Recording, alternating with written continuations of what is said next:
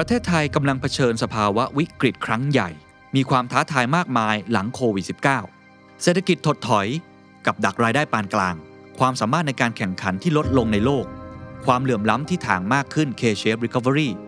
สิ่งแวดล้อมที่ไม่มีวันหวนกลับ ความขัดแย้งระหว่างเจเนอเรชันนี่อาจเป็นโอกาสเดียวและโอกาสครั้งสุดท้ายที่เราต้องปฏิรูปประเทศไทย The Standard Economic Forum 2021 The Great Reform Thailand's Tipping Point for a Sustainable Future ปฏิรูปประเทศไทยเพื่ออนาคตที่ยั่งยืน เวทีที่เปิดกว้าง ปลอดภัย สร้างสรรค์ และยิ่งใหญ่ที่สุด ฟอรัมที่รวมตัวกันของ 50 ผู้นำรุ่นใหญ่และรุ่นใหม่ มากกว่า 20 เวที 3 วันเต็ม พบกับ เสนาะ อูนากูล นิธิเอียวศรีวงศ์สุรเกียรติเสถียรไทย บรรยงพงพาณิชย์ สุพัฒนพงษ์พันธ์มีเชาว์ เศรษฐพุฒิ สุทธิวาทนฤพุฒิ ธงทองจันทรางศุเศรษฐาทวีสิน สมโภชน์ อาหุนัย อาทิตย์นันทวิทยา สุดารัตน์ เกยุราพันธุ์จรีพรจารุกรสกุล ทิมพิธาลิ้มเจริญรัตน์ ท็อปจิรายุส ทรัพย์ศรีโสภา โคดดี้อัตพลกูดเดย์มายพัสราวลีธนกิจวิบูลผล และวิทยากรผู้ทรงคุณวุฒิอีกมากมาย พร้อมผู้ดำเนินการเสวนาพิเศษ สุดที่ชัยยุน งานจัด 3 วันเต็ม 26-28 พฤศจิกายน Virtual Conference ถ่ายทอดสดแบบ Full HD จัดเต็มแสงสีเสียง บัตร 1 วันราคา 1,500 บาท 3 วัน ราคา 3,900 บาท พิเศษ ซื้อบัตร Early Bird ก่อนวันที่ 20 พฤศจิกายน ราคาเหลือเพียง 2,500 บาท The Standard Member รับส่วนลดเพิ่มอีก 10%รับชมย้อนหลังได้ถึง 3 เดือน ซื้อบัตรได้แล้ววันนี้ที่ไทย Ticket Major ติ ติดตามรายละเอียดเพิ่มเติมได้ที่ The Standard มาร่วมกันปฏิรูปประเทศไทย เพื่ออนาคตที่ยั่งยืนของทุกคน จบไปแล้วนะครับสำหรับ COP26 ที่มาร่วมกันหาข้อตกลง เรื่องการเปลี่ยนแปลงสภาพภูมิอากาศ เพื่อกดอุณหภูมิของโลก ไม่ให้เพิ่มไปมากกว่า 1.5 องศาเซลเซียส And the anger and the impatience of the world will be uncontainable. That's why my administration is working overtime to show that our climate commitment is action, not words.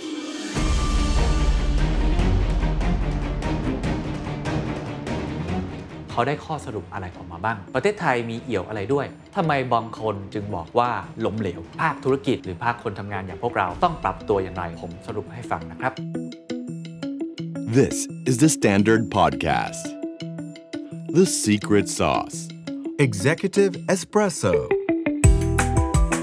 สวัสดีครับ ผมเคนนักครินทร์และนี่คือ The Secret Sauce Executive Espresso สรุปความเคลื่อนไหวในโลกเศรษฐกิจธุรกิจ แบบเข้มข้นเหมือนเอสเปรสโซให้ผู้บริหารอย่างคุณไม่พลาดประเด็นสำคัญ COP26 การประชุมสุดยอดผู้นำโลกกว่า 100 ประเทศ เรื่องการเปลี่ยนแปลงสภาพภูมิอากาศ ทำไมบางคนจึงบอกว่าล้มเหลว จบไปแล้วนะครับสำหรับ COP26 กว่า 12 วันที่ประชุมกันระหว่างประเทศ ที่มาร่วมกันหาข้อตกลงครับ เรื่องการเปลี่ยนแปลงสภาพภูมิอากาศ เพื่อกดอุณหภูมิของโลกไม่ให้เพิ่มไปมากกว่า 1.5 องศาเซลเซียสให้ได้นะครับผู้นำทั่วโลกมารวมตัวกันครับ ไม่ว่าจะเป็นบริสจอนสันนะครับซึ่งถือได้ว่าเป็นเจ้าภาพนะครับ เพราะงานนี้จัดในกลาสโกนะครับสกอตแลนด์หรือว่าโจไบเดนจากสหรัฐอเมริกา แองเกลามาเคลจากเยอรมนี เอ็มมานูเอลมาครงจากฝรั่งเศส หรือพลเอกประยุทธ์จันโอชาครับนายกรัฐมนตรีของประเทศไทยก็ไปร่วมงานครั้งนี้ด้วยนะครับ นอกเหนือจากในห้องประชุมครับนอกห้องประชุมก็มีความเคลื่อนไหวที่น่าสนใจไม่แพ้กัน มีกลุ่มที่เรียกว่า Youth Climate Strike หรือว่ากลุ่มของเยาวชนคนรุ่นใหม่ ซึ่งนำโดยน้องเกรตาทันเบิร์กนะครับ ออกมาบอกว่าการประชุมในครั้งนี้ล้มเหลวมาก ๆ เลยครับ มันเกิดอะไรขึ้นที่กลาสโกเขาได้ข้อสรุปอะไรออกมาบ้าง ประเทศไทยมีเอี่ยวอะไรด้วย แล้วผลกระทบที่จะเกิดขึ้นหลังจากนี้ จะเป็นอย่างไรต่อไปภาคธุรกิจ หรือภาคคนทำงานอย่างพวกเราต้องปรับตัวอย่างไร ผมสรุปให้ฟังนะครับ ก่อนอื่นครับเรามาเข้าใจก่อนนะครับว่าแล้ว COP26 คืออะไรครับ หลายท่านอาจจะเคยได้ยินนะครับคำว่าพิธีสารเกียวโต หรือว่าข้อตกลงทางปารีสหรือว่า Paris Agreement นะครับ มีข้อตกลงหลายประการนะครับเกิดขึ้นจากการประชุมในครั้งนี้สำหรับ COP นะครับหรือ COP คือการประชุมสมัชชาประเทศภาคีอนุสัญญาสหประชาชาติครับว่าด้วยการเปลี่ยนแปลงสภาพภูมิอากาศ เป็นการประชุมที่จัดขึ้นทุกปีนะครับในช่วง 26 ปีที่ผ่านมา เราก็เลยเรียกว่า COP26 ก็คือตามจำนวนครั้งนั่นเองนะครับ แต่ว่าเนื่องจากการระบาดของโควิด -19 ในปีที่แล้วก็เลยไม่ได้จัดนะครับ เลื่อนมาในปีนี้นั่นเองครับ การประชุมทำมาเพื่ออะไรครับ ก็เพื่อให้ผู้นำทุกภาคส่วนทั้งภาครัฐภาคเอกชนเนี่ยมาเจอกัน แล้วหาข้อตกลงร่วมกันที่ผ่านมาครับการประชุมของคอปก็เกิดข้อตกลงต่างๆ มากมายนะครับผมลองไล่เรียงให้ฟังนะครับ อย่างเช่น การประชุม COP21 ในปี 2015 ที่กรุงปารีสนะครับก็ได้เกิดข้อตกลงที่จะร่วมมือกัน รักษาอุณหภูมิโลกให้ไม่สูงเกิน 2 องศาเซลเซียส เมื่อเทียบกับระดับก่อนยุคอุตสาหกรรม แล้วก็ตั้งเป้าแบบที่ ambitious หรือว่าท้าทายหน่อยก็คือ ไม่ให้สูงไปกว่า 1.5 องศาเซลเซียสครับ และนั่นแหละครับก็เลยถูกเรียกว่า Paris Agreement ก็ตรงตัวครับ เกิดขึ้นที่ปารีสเป็นข้อตกลงที่เกิดขึ้นที่เมืองนั้นนั่นเองครับสำหรับ COP26 ในครั้งนี้ครับเขาตั้งใจจะมีข้อตกลงอะไรบ้าง ทุกประเทศนะครับอันแรกก็คือมาเพื่อประกาศเป้าหมายของตัวเอง แต่ละคนก็ออกมาพูดนะครับว่าเป้าหมายที่เราจะพยายามทำ net zero หรือว่า carbon neutrality จะอยู่ในปีไหน อันที่2ครับมาหาข้อตกลงร่วมกันนะครับว่าทั่วโลกเลยจะมีข้อตกลงที่เป็นเหมือนพันธกิจ หรือบางคนใช้คำว่าเป็น action plan เพราะทุกคนจะพูดเหมือนกันครับ ไม่ว่าจะเป็นเลขาธิการ UN หรือว่าหลาย ๆ ประเทศทั่วโลกพูดตรงกันทั้งหมดครับว่าหลังจากนี้ไม่ใช่แค่แผน แต่ต้องเป็นการลงมือทำเป็น action จริง ที่ต้องทำตั้งแต่วันนี้แล้ว That's why my administration is working overtime to show that our climate commitment is action, not words. เพราะฉะนั้นครับ ถ้าเกิดเขามีข้อตกลงเกิดขึ้นจริงครับ ผลกระทบที่จะเกิดขึ้น เอาแบบตรงไปตรงมาที่สุดก็คือ 1 ภาครัฐแต่ละประเทศครับ จะต้องกลับไปทำการบ้านของตัวเอง 2 เมื่อภาครัฐมีนโยบายหรือมีกฎหมายออกมาแล้ว ก็จะต้องส่งต่อไปถึงภาคธุรกิจ หรือว่าภาคครัวเรือน ที่จะต้องปฏิบัติตามกฎที่ออกมานั่นเองครับ เพราะฉะนั้นกระทบกับเราทุกคนจริง ๆ นะครับคำถามต่อมาก็คือ แล้วสรุปเขาคุยอะไรกันครับ ตกลงอะไรกันได้บ้างไหมใน 10 กว่าวันที่ผ่านมา ผมลองไปอ่านดูนะครับทีมงานก็ช่วยกันค้นคว้า จะเห็นได้ว่ามี 3 ข้อตกลงที่สำคัญมากๆออกมาครับ ต้องบอกว่าเป็นกรอบข้อตกลงที่ยังอยู่หรืออ้างอิง ตามเรื่องของ Magic Number ก็คือ 1.5 องศาเซลเซียสนะครับ ลองไปดูครับ ข้อตกลงที่1ครับก็บอกว่ามีคำมั่นสัญญาครับที่จะยุติการตัดไม้ทำลายป่าภายในปี 2030 ครับผู้นำกว่า 100 ประเทศทั่วโลกครับต่างให้คำมั่นว่าจะยุติการตัดไม้ทำลายป่า และฟื้นฟูป่าไม้ภายในปี 2030 ซึ่งจะครอบคลุมพื้นที่ป่ามากกว่า 85%ทั่วโลกนะครับทางบริส จอนสันนะครับผู้นำของสหราชอาณาจักรถึงก็บอกเลยว่า นี่คือข้อตกลงที่ไม่เคยมีมาก่อน ประเทศที่ตอบรับข้อตกลงนะครับมีตั้งแต่สหรัฐ จีน บราซิล รัสเซีย แคนาดา อินโดนีเซีย และคองโก ที่ถือได้ว่ามีผืนป่าขนาดใหญ่ลำดับต้นๆของโลก โดยเฉพาะบราซิลครับแอมะซอนนั่นเอง ถูกวิพากษ์วิจารณ์เยอะมากนะครับว่าแหว่งไปเยอะมากเลยทีเดียว เพราะฉะนั้นหลังจากนี้ครับตลอดหลายปีที่ผ่านมา แม้ว่าจะมีการอนุญาตให้ทำลายป่าไม้ แต่หลังจากนี้จะถูกข้อบังคับนี้แล้วนะครับว่าภายในปี 2030 สิ่งที่เคยทำมาทั้งหมดจะต้องเปลี่ยนแปลงไปแต่ทุกท่านครับ ในข้อตกลงอันนี้ครับ น่าแปลกครับ ประเทศไทยของเราไม่ได้เข้าร่วมในข้อตกลงอันนี้ด้วยครับ ผมมาร่วมประชุมวันนี้เพื่อเป็นการยืนยันว่าประเทศไทย ให้ความสำคัญสูงสุดกับการแก้ไขปัญหา การเปลี่ยนแปลงสภาพภูมิอากาศ ก็เลยกลายเป็นประเด็นสำคัญที่หลายคนตั้งคำถาม Greenpeace เองหรือว่าหลาย ๆ หน่วยงานก็ออกมาบอกนะครับว่า สรุปแล้วประเทศไทยให้ความสำคัญจริงหรือไม่ ก็มีความคิดเห็นที่แตกต่างกันกับข้อตกลงนี้นะครับ อย่างเช่น คุณสิตีนะครับนูบายาบาก้าครับรัฐมนตรีว่าการกระทรวงสิ่งแวดล้อมของอินโดนีเซียครับออกมาวิพากษ์วิจารณ์การทำข้อตกลงการยุติ การตัดไม้ทำลายป่า ภายในปี 2030 ที่ถึงแม้ว่าประธานาธิบดีโจโกวิโดโดเองจะได้ลงนามข้อตกลงนี้ไปแล้วก็ตาม เธอออกมาทวีตอย่างนี้ครับเขาบอกว่า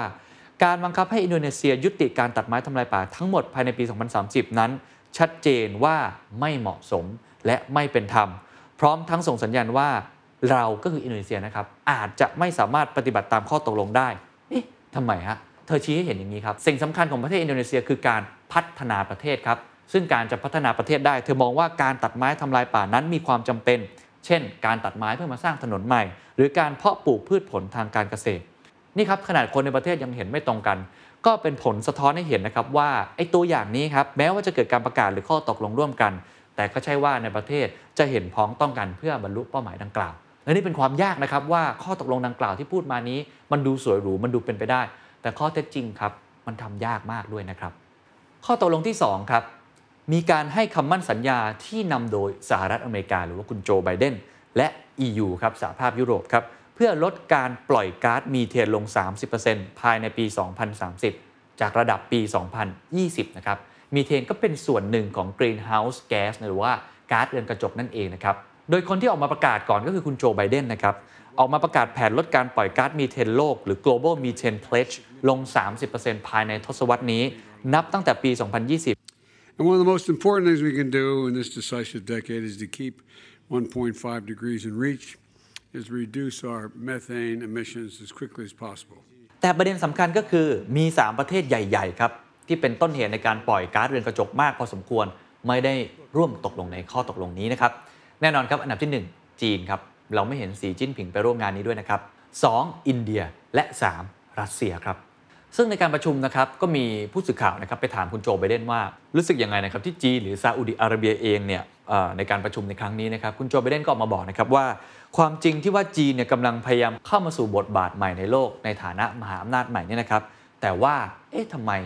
ผู้นำถึงไม่ปรากฏตัวนะครับพร้อมระบุด้วยครับว่าการที่สีจิ้นผิงไม่มานั้น ถือเป็นความผิดพลาดครั้งใหญ่นะครับ But the fact that China, trying to assert, understandably, a new role in the world as a world leader, not showing up, come on. I think it's been a big mistake, quite frankly, for China, with respect to China not showing up. ทางด้านโฆษกของประธานาธิบดีปูตินครับดิมิทรีเปสตอฟนะครับก็ไม่ได้ให้เหตุผลนะครับว่าทำไมประธานาธิบดีของเขาถึงไม่ได้เข้าร่วมในการประชุมครั้งนี้ แม้ว่าจะเคยบอกไว้แล้วว่าปัญหาการเปลี่ยนแปลงสภาพภูมิอากาศนั้น เป็นปัญหาที่สำคัญของรัสเซียครับแต่ก็ต้องบอกนะครับว่าแม้ว่าจะไม่ได้มาตัวเป็นๆนะฮะจริง ๆ ก็ทางปูตินเนี่ยนะครับก็ได้ร่วมประชุมทางไกล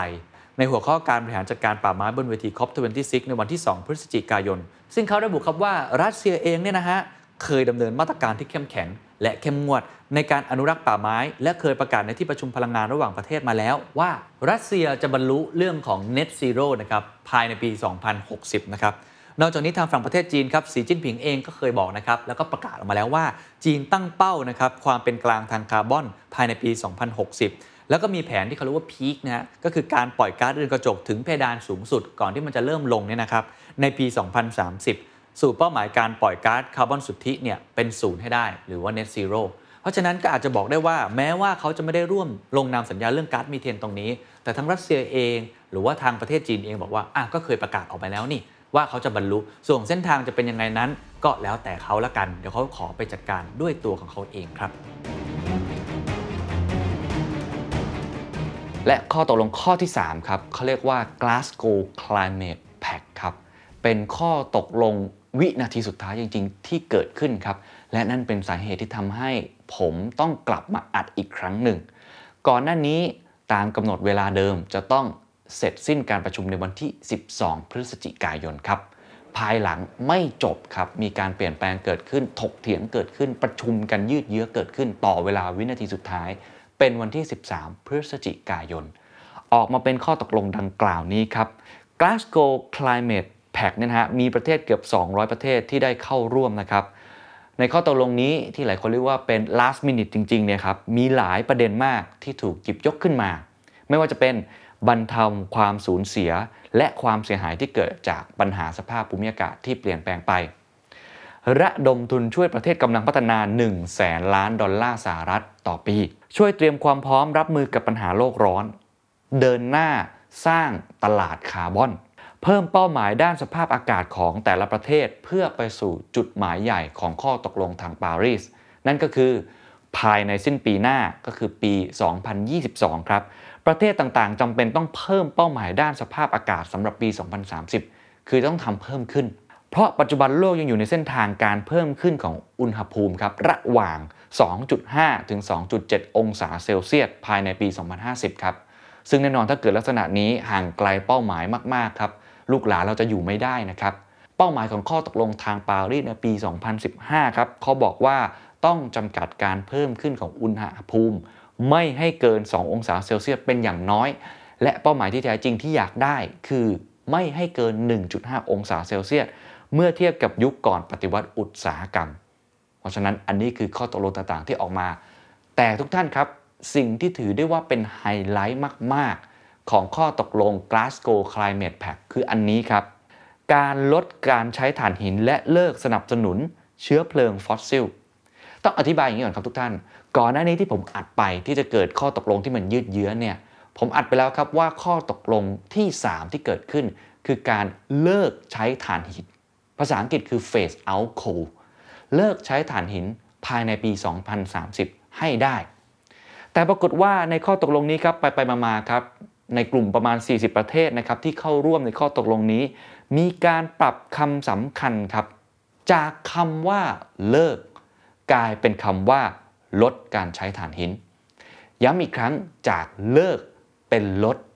ต่างกันโดยสิ้นเชิงนะครับ เรียกได้ว่าเป้าหมายก่อนหน้านี้เป็นเป้าหมายที่ท้าทาย เป็นเป้าหมายที่สอดคล้องกับเป้าหมายของ Paris Accord เป็นวิธีการที่จะเดินไปสู่จุดหมายนั้น แต่การเปลี่ยนจากคำว่าเลิกกลายเป็นลดทำให้หลายคนตั้งคำถามเป็นอย่างมาก รายละเอียดเป็นยังไงครับเขาบอกว่าในการประชุมเต็มคณะอย่างเป็นทางการครั้งสุดท้ายครับ คุณภูเพนเดอร์ยาดาฟรัฐมนตรีสิ่งแวดล้อมและภูมิอากาศของอินเดียครับในฐานะตัวแทนของประเทศครับที่เสนอแก้ไข ข้อความสุดท้ายในข้อตกลง Glasgow Climate Pact นะครับได้เปลี่ยนถ้อยคำสำคัญเกี่ยวกับพลังงานฟอสซิล จากเลิกใช้เป็นเร่งความพยายาม ในการลดการใช้พลังงานจากถ่านหินที่ไม่มีการกักเก็บคาร์บอน และเลิกให้เงินอุดหนุนเชื้อเพลิงฟอสซิลที่ไม่มีประสิทธิภาพ โดยต้องทำควบคู่ไปกับการให้การสนับสนุนอย่างมีเป้าหมาย แก่ประเทศยากจนที่สุด และเปราะบางที่สุด ให้สอดคล้องกับสถานการณ์ของแต่ละประเทศ และสนับสนุนการเปลี่ยนผ่านที่เป็นธรรมครับ keyword อยู่ตรงนี้ครับคำว่าเปลี่ยนผ่านที่เป็นธรรมครับ ตีความว่ายังไงครับ ก่อนหน้านี้เป็นข้อตกลงที่บอกว่าอยากจะเลิกใช้พลังงานจากถ่านหิน ต้องบอกครับว่าทุกอย่างไม่มีอะไรได้มาฟรีๆครับ อย่างไรก็ตามครับถ่านหินเอง น้ำมันเอง หรือแม้แต่ก๊าซธรรมชาติเอง ซึ่งถือได้ว่าเป็นพลังงานที่มีต้นทุนราคาถูกกว่าพลังงานสะอาด หรือพลังงานหมุนเวียน ซึ่งก็เป็นไปตามกลไกตามหลักเศรษฐศาสตร์เลยครับ เพราะว่าใช้มาอย่างยาวนาน ก็ทำให้พลังงานแบบนี้มีราคาที่ใช้คำว่าประเทศที่เปราะบาง สามารถที่จะเอาไปพัฒนาประเทศ เอาไปสร้างตึก เอาไปใช้เป็นพลังงานไฟฟ้า เอาไปลงทุนในเรื่องอุตสาหกรรมเนี่ยสะดวกสบายกว่าใช้คำนี้ละกัน นอกเหนือจากนั้นยังมีเรื่องของเสถียรภาพทางพลังงานด้วย นั่นเป็นด้านหนึ่งครับทำให้หลาย ๆ ประเทศมองครับว่าเป็นไปได้ยากมากเลยที่ประเทศที่กำลังยากจนอยู่นั้น จะหันมาใช้พลังงานสะอาดอย่างเต็มรูปแบบ เพราะฉะนั้นค่อยๆเป็นค่อยๆไปได้หรือไม่ แน่นอนครับมีคนไม่เห็นด้วยมีเสียงวิพากษ์วิจารณ์เกิดขึ้นแน่นอนครับ นั่นก็คือประเทศหมู่เกาะในมหาสมุทรแปซิฟิก ไม่ว่าจะเป็นหมู่เกาะมาร์แชลหรือฟิจิ เพราะว่าประเทศเหล่านี้เป็นประเทศที่เป็นด่านหน้าของการเปลี่ยนแปลงสภาพภูมิอากาศ โดนผลกระทบก่อนครับ ไม่พอใจแน่นอนครับว่าอ้าวเป้าหมายนี้วิธีการนี้อ่อนลง หย่อนลงทำอย่างนี้ได้ยังไง แสดงความประหลาดใจและผิดหวังอย่างมากต่อการเปลี่ยนถ้อยคำนี้ ให้ข้อตกลงนั้นหย่อนยานลง And can we go back to our home islands with nothing? อย่างไรก็ตามครับ เนื่องจากไม่มีการคัดค้านอย่างเป็นทางการ จึงถือว่าข้อตกลงดังกล่าว ได้รับความเห็นชอบโดยทั่วกันส่วนสุดท้ายครับที่คุณยาดาฟเน้นย้ำครับ ซึ่งผมคิดว่านี่เป็นประโยคที่สำคัญมากในการเปลี่ยนผ่าน จากพลังงานฟอสซิลไปสู่พลังงานสะอาด ว่ามันมีความท้าทายอย่างไร เขาบอกอย่างนี้ครับ ในสถานการณ์เช่นนี้ครับ จะมาคาดหวังได้อย่างไร ว่าประเทศกำลังพัฒนาจะสามารถให้คำมั่นสัญญา เกี่ยวกับการยุติการอุดหนุนน้ำมันและเชื้อเพลิง หรือพลังงานฟอสซิลในขณะที่ประเทศกำลังพัฒนายังคงต้องรับมือกับวาระการพัฒนาและการขจัดความยากจน In such a situation, how can anyone expect that developing countries can make promises about phasing out coal and fossil fuel subsidies? Developing countries have still to deal with their development agendas and poverty eradication. เห็นไหมครับ ไม่มีอะไรได้มาฟรีๆ การเป็นผ่านนี้มีความท้าทายมากมาย คุณอยากจะดำเนินไปทางพลังงานสะอาด แต่ในขณะที่อีกฝั่งหนึ่งคุณก็ต้องดูแลความยากจน พัฒนาเศรษฐกิจขึ้นมาให้ได้ด้วย จะ balance สองด้านนี้ยังไง นั่นจึงไม่แปลกครับที่ข้อตกลงก่อนหน้านี้ที่ผมเล่าไปแล้ว ว่าทางอินโดนีเซียเอง ที่ประกาศออกมาเข้าร่วมข้อตกลงเรื่องการยุติการตัดไม้ทำลายป่า ก็เห็นไม่ตรงกันข้างในว่า จะยุติได้ยังไง ในเมื่อยังต้องเอาไม้นี้ไปพัฒนา เอาไปดำเนินการโครงสร้างพื้นฐานของประเทศอีกมากมาย นี่คือโจทย์ใหญ่ครับในการเปลี่ยนผ่านเหล่านี้นะครับโดยสรุปครับข้อตกลงที่ 3 นี้ Glasgow Climate Pact มีประเทศเข้าร่วมข้อตกลง 200 ประเทศ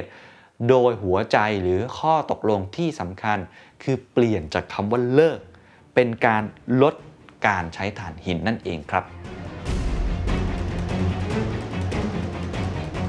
มาสู่อีก part หนึ่งครับอย่างที่ผมกล่าวไปแล้วว่า นอกเหนือจากข้อตกลงร่วมกันแล้ว ยังมีการออกมาประกาศเป้าหมายของแต่ละประเทศ วิสัยทัศน์ของแต่ละประเทศด้วยนะครับว่าเรื่องของความเป็นกลางทางคาร์บอน รือเรื่องของ net zero การปล่อยก๊าซเรือนกระจกเป็นศูนย์นั้น ตั้งไว้ที่ปีไหนกันครับไฮไลท์สำคัญที่สุดคือประเทศอินเดียครับเพราะว่าอินเดียถือได้ว่าเป็นประเทศที่ปล่อยก๊าซเรือนกระจกเนี่ยนะครับเป็นอันดับ 4 ของโลกเลยนะครับรองจากจีนรองจากสหรัฐอเมริกา และก็รองจากสหภาพยุโรปนะครับก่อนหน้านี้ต้องบอกว่าเขาปฏิเสธเสียงเรียกร้องในการกำหนดเป้าหมาย net zero มาพอสมควร โดยอ้างว่าการกำหนดตัวเลขเหล่านั้น ไม่สำคัญเท่ากับการที่ทั่วโลกนั้น มีแนวทางในการลดการปล่อยก๊าซเรือนกระจกที่สามารถ ปฏิบัติได้จริง พูดง่ายๆครับนักวิเคราะห์ก็เคยมองนะครับว่าอินเดียยังไม่ประกาศออกมาในก่อนหน้านี้ เพราะว่ามันเป็นการมัดตัวในทางหนึ่ง ถ้าเกิดว่าพูดออกมาแล้วแล้วทำไม่ได้นะครับแต่ในปีนี้ครับประกาศออกมาแล้วครับนาเรนดาโมดีครับนายกรัฐมนตรีของอินเดียครับได้ประกาศเป้าหมายของอินเดียอย่างเป็นทางการเป็นครั้งแรกครับที่จะมุ่งสู่การเป็นประเทศที่ปล่อยก๊าซเรือนกระจกสุทธิเป็นศูนย์หรือ net zero ภายในปี 2070 ครับ ซึ่งหลายคนก็ตั้งคำถามนะครับว่าช้าเกินไปหรือเปล่า เพราะทั่วโลกเนี่ยเขาสนับสนุนให้ปล่อยก๊าซเรือนกระจกสุทธิเป็นศูนย์เนี่ยเป็นปี 2050 นั่นเองครับ ขณะที่บราซิลครับอีกประเทศหนึ่งเหมือนกันนะครับที่มีผลกระทบต่อเรื่องนี้ค่อนข้างเยอะประกาศเป้าหมายที่จะเป็นประเทศที่ปรับลดก๊าซเรือนกระจกสุทธิเป็นศูนย์เช่นกันครับแต่จะเป็นปีที่ท้าทายกว่าอินเดียครับคือบอกไปเลยว่า 2050 อย่างเป็นทางการ แล้วก็เห็นพ้องกับประชาคมโลกนะครับว่า 100 ประเทศสนับสนุนยุติการตัดไม้ทำลายป่า และยุติการทำลายผืนดินให้เสื่อมโทรมภายในปี 2030 ก็คือเข้าร่วมข้อตกลงข้อที่ 1 ที่ผมเล่าไปก่อนหน้านี้นั่นเองครับ ลองขยับมาดูที่อาเซียนบ้างครับ ที่หลายคนบอกว่าเอ้ยเป็นประเทศกำลังพัฒนาตั้งเป้ากันบ้างหรือเปล่านะครับหลายประเทศในแถบภูมิภาคนี้เริ่มตื่นตัวกับประเด็นปัญหาด้านสิ่งแวดล้อมมากยิ่งขึ้นครับตอนนี้ 7 ใน 10 ประเทศ เริ่มกำหนดปีที่ต้องการให้ประเทศตัวเองนั้นบรรลุการปล่อยก๊าซเรือนกระจกสุทธิเป็นศูนย์แล้วครับเราลองมาอัปเดตกันดีไหมครับในภาพอินโฟกราฟิกภาพนี้จะบอกนะครับว่าแต่ละประเทศเนี่ย เขาประกาศกันอย่างไรบ้างครับ ยกตัวอย่างเช่นเยอรมนีและสวีเดนครับออกมาประกาศ 2045 ครับ ก็ถือได้ว่าท้าทายกว่าหลาย ๆ ประเทศทั่วโลกนะครับสหราชอาณาจักรสหภาพยุโรปสหรัฐก็ตามประชาคมโลกเลยครับก็คือ 2050 ครับสปปลาวเวียดนาม เมียนมามาเลเซีย กัมพูชา 2050 เช่นกันครับ จีนซาอุดิอาระเบีย 2060 ครับ อินเดีย 2070 ครับ ประเทศไทยพลเอกประยุทธ์จันทร์โอชาไปประกาศนะครับสองเป้าหมาย อันแรก carbon neutral หรือ carbon neutrality ความเป็นกลางทางคาร์บอนปี 2050 ครับ แต่ถ้าเป็นมาตรวัดอันเดียวกันของทั่วโลกเมื่อกี้ที่ผมพูดมาทั้งหมด Net Zero ประเทศไทยอยู่ที่ 2065 ครับ ถามว่าการจะบรรลุเป้าหมาย Net Zero นี้ต้องอาศัยการช่วยเหลือหรือการร่วมมือจากหลายภาคส่วนจริงๆครับ ผมอยากจะพูดถึงภาคส่วนที่ผมว่าสำคัญมากๆ เงินครับ คือการลงทุนด้านสิ่งแวดล้อมเนี่ยมันต้องใช้เงินนะมันไม่มีอะไรได้มาฟรีๆอย่างที่ผมบอกไปแล้ว ต้นทุนการใช้พลังงานจากก๊าซธรรมชาติ หรือว่าพลังงานอื่นๆ ที่เป็นพลังงานฟอสซิลราคามันยังถูกกว่าครับ เพราะฉะนั้นแรงจูงใจต่างๆ ก็เลยน้อยลง แต่ถ้าเรามีเงินมาอัดฉีด มีกองทุนต่างๆ โดยเฉพาะคนที่เป็นนักลงทุนสถาบันขนาดใหญ่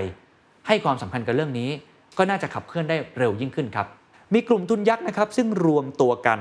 ในงานนี้นะครับภายใต้ชื่อ Glasgow Finance Alliance for Net Zero ก็ตรงตัวเลยนะครับ ความร่วมมือทางการเงินที่ Glasgow เพื่อ Net Zero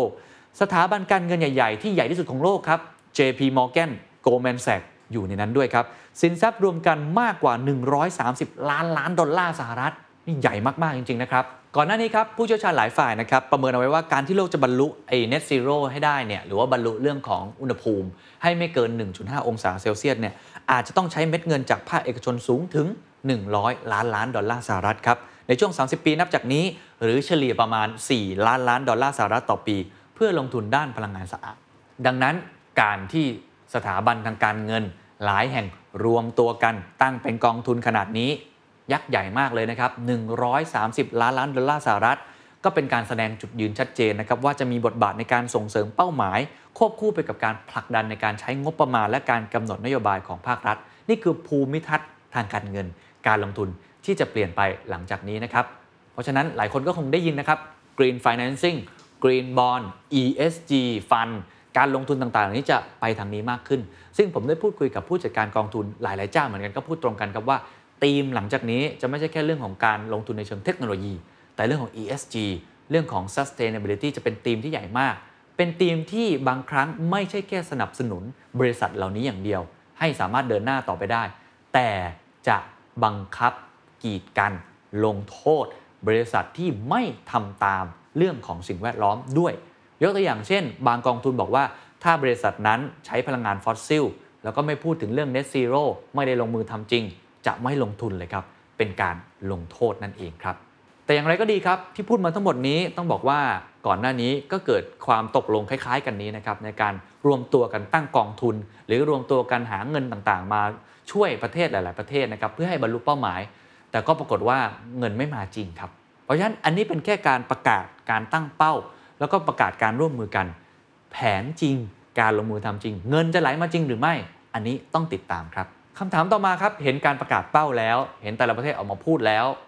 เพียงพอหรือไม่ทำได้จริงหรือไม่ มีหลายคนก็วิพากษ์วิจารณ์ค่อนข้างเยอะครับลองไปดูอีกด้านบ้างนะฮะแน่นอนครับหลายประเทศให้คำมั่นสัญญาต่างๆนะครับแต่ก็มีเสียงวิพากษ์วิจารณ์ค่อนข้างเยอะครับลองไปดูฝั่งนักวิจัยก่อนนะครับผมจะยกตัวอย่างสักคนหนึ่งนะกันนะครับวันที่ 9 พฤศจิกายนครับคุณบิลแฮร์ CEO ของ Climate Analytics ครับหนึ่งในองค์กรวิจัยที่เข้าร่วมกับ CAT ชี้ว่าคำสัญญาของผู้นำในที่ประชุม COP26 นี้ไม่เพียงพอครับ ก็คือไอที่ประกาศออกมานะครับว่าจะ 2,050 2,030 ในก๊าซแต่ละประเภทเนี่ย เขาบอกว่าถ้าทำตามเป้าหมายนี้ ก็คือนี่คือทำตามเป้าหมายได้นะ อุณหภูมิครับของโลกจะเพิ่มขึ้นราว 2.4 องศาเซลเซียส โอ้โห อยู่ไม่ได้นะครับ 2.4 องศาเซลเซียส เอาว่าแค่เกิน 1.5 ไปเนี่ย โลกเราก็จะร้อนกว่านี้ สภาพภูมิอากาศก็จะแปรปรวนอย่างยิ่งนะครับ สถานที่ที่ไม่เคยมีน้ำท่วมก็เกิดน้ำท่วม สถานที่ตรงไหนปกติมีน้ำก็กลายเป็นแล้ง หนาวกลายเป็นร้อน ร้อนกลายเป็นหนาว ผลวิเคราะห์ครับจาก Climate Analytics ครับระบุอีกครับว่า การดำเนินนโยบายที่ทำอยู่นั้นเปรียบเสมือนการเคลื่อนที่ไปข้างหน้าแบบหอยทากครับ ก็คือมันเดินช้านั่นเองนะฮะ ชี้ด้วยครับว่านโยบายที่มีอยู่ในปัจจุบันโลกจะร้อนขึ้น 2.7 องศาเซลเซียสครับก่อนหน้านี้นะครับผมก็เคยได้พูดคุยกับนักวิจัยท่านหนึ่งนะครับก็คือดรพงวิภาหล่อสมบูรณ์นะครับที่ทำงานอยู่ในองค์การบริหารกาซเรือนกระจกนะครับท่านก็บอกเหมือนกันครับว่าสำหรับเป้าหมายเก่าของประเทศไทยก่อนหน้านี้ ที่เคยตั้งเป้าสู่ความเป็นกลางทางคาร์บอนในปี 2065 นั้น แผนรองรับต่างๆ นั้นน้อยเกินไป ไม่มีอินเซนティブนโยบายเชิงรับมาก ไม่มีนโยบายเชิงรุก ถ้าใครสนใจเรื่องของสิ่งแวดล้อม เรื่องการที่ประเทศไทย จะเดินไปสู่ net zero หรือ carbon neutrality ความเป็นกลางทางคาร์บอน หรือการลดการปล่อยก๊าซเรือนกระจกเป็นศูนย์ ได้อย่างไร ต้องติดตามเวทีนี้ครับ The Standard Economic Forum ครับ 2021 2021 นะครับ ปีนี้มาในธีมครับว่า The Great Reform หรือว่าการปฏิรูปประเทศไทย เพื่ออนาคตที่ยั่งยืน 20 เวที 50 สปีกเกอร์ งานจัด3วันเต็มครับ ต้องบอกว่าเวทีที่ผมอยากจะมาแนะนำกับคุณผู้ฟังที่น่าจะสนใจ เรื่องสิ่งแวดล้อม หรือเรื่องความยั่งยืนที่เกี่ยวข้องกับ COP26 ก็คือเวทีนี้ครับ Thailand Race to Net Zero in Action นะครับ อนาคตยั่งยืนแบบไทย สังคมคาร์บอนเป็นศูนย์ทำได้จริง หรือ เพ้อฝัน 4 ท่านครับที่จะมาพูดคุยกันเป็น 4 ภาคส่วนเลยนะครับ คนแรกครับก็คือคุณวราวุฒิศิลปะอาชาครับ รัฐมนตรีว่าการกระทรวงทรัพยากรธรรมชาติ และสิ่งแวดล้อมท่านไปที่งาน COP26 มาด้วยนะครับ ไปอยู่ที่กลาสโกมาเลย ไปเห็นอะไรไปประกาศอะไร แล้วอะไรที่คิดว่าประเทศไทยจะทำได้จริง หรือทำไม่ได้จริง แล้วเรื่องของข้อตกลง 3 ข้อนั้นทำไมประเทศไทยไม่เข้าร่วม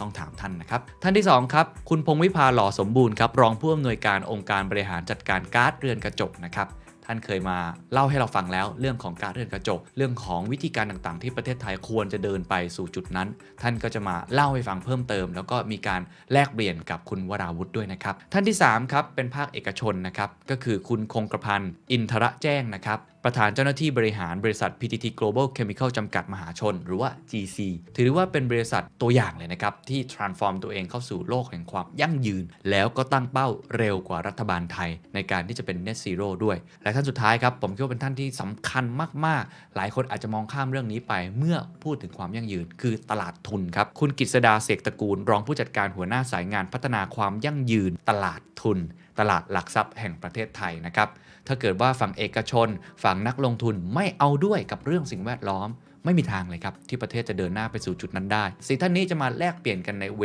ทีนะครับวันที่ 26 พฤศจิกายน ใครสนใจนะครับไปซื้อบัตรได้แล้ววันนี้ที่ Thai Ticket Major ครับ งานจัด 3 วัน 26 ถึง 28 พฤศจิกายนนะครับ Virtual Conference รับชมย้อนหลังได้ถึง 3 เดือนเลยนะครับ บัตรราคา 3,900 บาท พิเศษสุดๆครับ ซื้อตอนนี้ลดเหลือเพียง 2,500 บาทเท่านั้น ใครเป็นองค์กรซื้อบัตรจำนวนมากลดเหลือเพียง 2,000 บาท คือลดเพิ่มอีก 30%นักศึกษานิสิตที่สนใจครับ หรือว่าเป็นนักเรียนที่อายุน้อยกว่า 23 ปี ยื่นบัตรประชาชนผ่านทางออนไลน์มา ลดเหลือเพียง 900 บาทเท่านั้นเองนะครับ ไม่อยากให้ทุกท่านพลาดจริงๆ กับเวทีนี้ครับ The Standard Economic Forum 2021 ครับ อย่างไรก็ตามครับคุณบิลแฮร์ครับ CEO ของ Climate Analytics ครับกล่าวต่อครับว่าภาพรวมจะดีกว่านี้เล็กน้อยครับ หากคุณเพิ่มเป้าหมายที่เหลือเชื่อ อย่างเป้าหมายการลดการปล่อยก๊าซเรือนกระจกเป็นศูนย์ซึ่งจะทำให้การเพิ่มขึ้นของอุณหภูมิโลกนั้นลดลงมาที่ 2.1 องศาเซลเซียสแต่ปัญหาใหญ่จริง ๆ ก็คือนโยบายครับและการดำเนินการที่รัฐบาลต่างๆ มีอยู่ในตอนนี้ครับ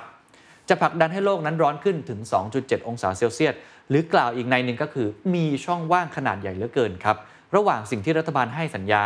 กับสิ่งที่เขาทำครับ นอกเหนือจากนักวิจัยนะครับ เราก็คงขาดไม่ได้ที่จะไม่พูดถึงเธอคนนี้ครับ เป็นคนที่สร้างสีสันมากมายนะครับ ก็คือน้องเกรตาทันเบิร์กนั่นเองครับ the most exclusionary COP ever. เธออาจจะไม่ได้เข้าไปประชุมนะครับ แต่เธออยู่ข้างนอกตลอดเวลา แล้วก็ส่งเสียงจากคนรุ่นใหม่มากมายเลยทีเดียวครับทันทีที่เธอไปถึงกลาสโกนะครับแม้ว่าเธอจะไม่ได้รับเชิญนะครับให้เข้าไปในเวทีนะฮะ เธอให้สัมภาษณ์กับ BBC ครับ เธอบอกว่า ฉันคิดว่าคนจำนวนมากคงรู้สึกกลัว ถ้าพวกเขาเชิญคนรุ่นใหม่ที่มีแนวความคิดสุดโต่งมากๆ เพราะนั่นอาจจะทำให้เขาดูไม่ดีได้ แล้วเธอก็มีวาทะเด็ดนะครับ ก่อนหน้านี้เราเคยได้ยินคำว่า how dare you คุณกล้าดียังไง ครั้งนี้ 3คำเหมือนกันครับ เธอบอกว่า blah blah blah ครับ This is now a global North Greenwash Festival. A two week long celebration of business as usual and blah blah blah. เธอบอกว่าผู้ใหญ่นั้นเอาแปลเป็นไทยง่ายๆ แล้วกันนะครับ จะได้เข้าใจดีแต่พูดครับ แต่ไม่ได้ลงมือทำจริง ๆ นั่นเอง และเธอก็ประกาศชัดเจนออกมานะครับว่า it is not a secret that COP26 is a failure ครับก็คือบอกว่ามันไม่ได้เป็นความลับใดๆเลย เห็นอย่างชัดเจนแล้วครับว่า COP26 คือความล้มเหลว It is not a secret that COP26 is a failure. แล้วเธอค่อนข้างจะกัดได้เจ็บแสบมากครับ คือการออกมาทวีตข้อความนี้ครับเธอบอกนะครับว่าหลังจากนี้ครับ ถ้าเธอพูดอะไรไม่ค่อยดีออกมา inappropriate เธอจะทำการแก้ไขมันด้วยการพูดคำเพาะๆออกมาครับ มันหมายความว่ายังไงครับ เป็นการเสียดสีนะครับ การประกาศการตั้งเป้าต่างๆ ของแต่ละประเทศนะครับ เพราะว่าหลายคนบอกว่า ถ้าคุณไม่สามารถลดการปล่อยก๊าซเรือนกระจกได้ หรือ carbon emission ได้ คุณก็ทำการไปซื้อคาร์บอนเครดิตหรือออฟเซ็ตพูดง่ายๆคือทดแทน ใช้เงินเนี่ยไปช่วยแทน แต่ข้อเท็จจริงก็คือคุณก็ยังปล่อยก๊าซเรือนกระจกหรือก๊าซคาร์บอนไดออกไซด์อยู่ดีนั่นเอง น้องเกรตาก็เลยเสียดสีแบบนี้นะครับว่าอะถ้าอย่างนั้นฉันทำบ้างฉันพูดคำหยาบเต็มเลย ฉันพูดสิ่งที่ไม่เหมาะสมเต็มไปหมดเลย แต่ฉันพูดออกไปแล้วนะ เธอฟังไปแล้วเธออาจจะเจ็บปวดไปแล้ว แต่ฉันขอพูดเพาะๆตบท้ายอีกทีนึงแล้วกัน เป็นการออฟเซตหรือเป็นการทดแทนสิ่งที่เธอพูดไม่ดีออกไปนั่นเอง ก็เป็นการกัดของเธอนะครับที่บอกว่า โอ้ จริง ๆ แล้วสิ่งที่เราควรทำเนี่ยคือไม่พูดคำหยาบ คือปิดไปเลยครับ ไม่ใช่ว่าพูดเสร็จแล้วบอกมาพูดเพราะฉะนั้นการที่เราไม่ได้ตั้งใจจะลดการปล่อยก๊าซคาร์บอนไดออกไซด์จริง ๆ ใช้วิธีการอื่นในการทดแทน เธอไม่เห็นด้วยนะครับ นี่คือทั้งหมดนะครับของการประชุม COP26 เอาหัวข้อสำคัญสคัญเนื้อหาสำคัญสคัญนะครับ บางส่วนละกันไม่ใช่ทั้งหมดเพราะจริงๆ เนื้อหามันเยอะมากเหลือเกินนะครับ มาสรุปให้กับทุกท่านนะครับได้รับฟังกัน ผมสรุปอีกครั้งครับ มี 3 ข้อตกลงที่น่าสนใจนะครับ อันที่ 1 เลิกตัดไม้ทำลายป่าครับผู้นำกว่า 100 ประเทศทั่วโลกครับ ให้คำมั่นสัญญาว่าจะยุติการตัดไม้ทำลายป่า และฟื้นฟูป่าไม้ภายในปี 2030 ประเทศไทยยังไม่มีชื่ออยู่ในข้อตกลงนี้นะครับ 2. ลดการปล่อยก๊าซมีเทนครับก่อน100 ประเทศเข้าร่วมโครงการลดการปล่อยก๊าซมีเทน 30%ภายในปี 2030 และข้อตกลงที่ 3 ครับ Glasgow Climate Pact นะครับเป็นข้อตกลง last minute วินาทีสุดท้ายจริง ๆ กว่า 200 ประเทศเข้าร่วมครับ บอกว่าจะลดไม่ใช่เลิกนะครับ ลดการใช้พลังงานจากถ่านหิน รวมทั้งยุติการให้เงินอุดหนุนกับเชื้อเพลิงพลังงานฟอสซิล ที่ไม่มีประสิทธิภาพครับ นอกจากนั้นผู้นำแต่ละประเทศก็ออกมาประกาศเป้าหมายของตัวเองสำหรับประเทศไทยมี 2 เป้าหมาย Carbon Neutrality 2050 และ Net Zero คือก๊าซเรือนกระจกสุดที่เป็นศูนย์ปี 2065 ครับหลังจากนี้สิ่งที่ต้องติดตามต่อผมว่ามี 2 ข้อด้วยกันครับ ข้อทีหนึ่1 ก็คือหลังจากตั้งเป้าไปแล้ว Action Plan คืออะไรทำได้จริงหรือไม่ อย่างที่ผมเล่าไปครับ ขนาดของอินโดนีเซียเองที่มาพูดเรื่องการยุติการตัดไม้ทำลายป่าฟื้นฟูป่าไม้นี่นะครับก็ยังเห็นไม่ตรงกันเลย เพราะเขามองว่าถ้ายุติการตัดไม้แล้วจะพัฒนาประเทศได้ยังไง จีนก็เคยออกมาพูดเรื่องนี้ครับว่าเฮ้ยถ้าให้ฉันหยุดการใช้โรงงานถ่านหินไปเลยเนี่ยแล้วฉันจะสร้างตึกยังไง จะเอาพลังงานมาจากไหน อันนี้เราต้องไปดูครับว่าแต่ละประเทศจะมีข้อตกลง เงื่อนไข action plan อย่างไร รวมทั้งประเทศไทยด้วยครับ ต้องกลับมาทบทวนดีๆนะครับว่าเราจะเดินหน้าตามแผนอย่างไร เพราะเราประกาศให้กับประชาคมโลก รู้หมดแล้วนะครับ แผนเราจะเป็นยังไงทำได้จริงหรือไม่ และ 2 ครับ ภาคธุรกิจครับ หลายท่านที่ฟังอยู่อยู่ในภาคธุรกิจนะครับ ปรับตัวขนาดใหญ่ครับ ผมคิดว่าทิศทางชัดเจนมากๆ และทุกภาคส่วนครับ จะมุ่งไปสู่ถนนเส้นนี้ทั้งหมด ใครที่ไม่เดินไปสู่ความยั่งยืน ไม่เดินไปสู่เรื่อง net zero ไม่เดินไปสู่ carbon neutrality จะตกขบวนครับ คลื่นมหาสมุทรคลื่นนี้กำลังซัดเข้ามาในคลื่นขนาดใหญ่ ถ้าคุณฉลาดพอครับ คุณต้องหมุนเรือคุณครับ ปรับตัวคุณกางผ้าใบเรือออกมาครับ และลอยไปตามคลื่นนี้ เพราะคลื่นนี้เป็นคลื่นที่ใหญ่ ไม่มีใครสามารถที่จะทัดทานมันได้ เพราะทุกคนเห็นตรงกันแล้วว่า ถ้าเราปล่อยไว้แบบนี้ โลกเราจะสูญพันธุ์ได้จริง ๆคำถามก็คือทุกท่านปรับตัวหรืออยังครับ กับการเปลี่ยนแปลงในครั้งนี้ ถ้าเป็นนักลงทุนสถาบันการเงิน ก็ต้องพูดเรื่อง Green Finance เรื่อง ESG กันมากขึ้น ถ้าเป็นนักธุรกิจครับกลับมาดูครับทบทวนตัวเองครับว่า มีอะไรบ้างที่เรายังไม่ได้ทำและเราต้องทำเพื่อเดินหน้าไปสู่เรื่องของความยั่งยืน ส่วนถ้าในแง่ของภาพลึกที่สุดก็คือประชาชนครับคนตัวเล็กๆอย่างพวกเรา ครอบครัวอย่างพวกเรา ก็คงต้องหันกลับมาดูวิถีชีวิตของพวกเราที่ต้องเปลี่ยนไป อย่าลืมครับ แม้ว่าเราจะไม่ได้พลังอันยิ่งใหญ่ แต่จริง ๆ แล้วพลังสำคัญที่สุดอยู่ในมือของพวกเราครับ ทุกๆการใช้จ่าย ทุกๆ การบริโภค ทุกๆ วินาทีที่คุณหายใจอยู่ คุณมีส่วนร่วมกับโลกใบนี้ได้ เพราะฉะนั้น COP26 เป็นแค่ข้อตกลงของผู้นำทั่วโลก ผมอยากให้ทุกท่านกลับมาดูตัวเองครับว่า แล้วกับตัวเองนั้นจะมีข้อตกลงอะไร ร่วมกับตัวคุณเอง กับองค์กรของคุณเอง กับหน่วยงานของคุณเอง เพื่อเดินหน้าไปสู่เป้าหมายเรื่องการลดโลกร้อน ที่ถ้าคุณไม่สามารถทำได้ตามเป้านี้ คุณอาจจะไม่มีโอกาสได้ตั้งเป้าหมายนี้อีกเลย สวัสดีครับ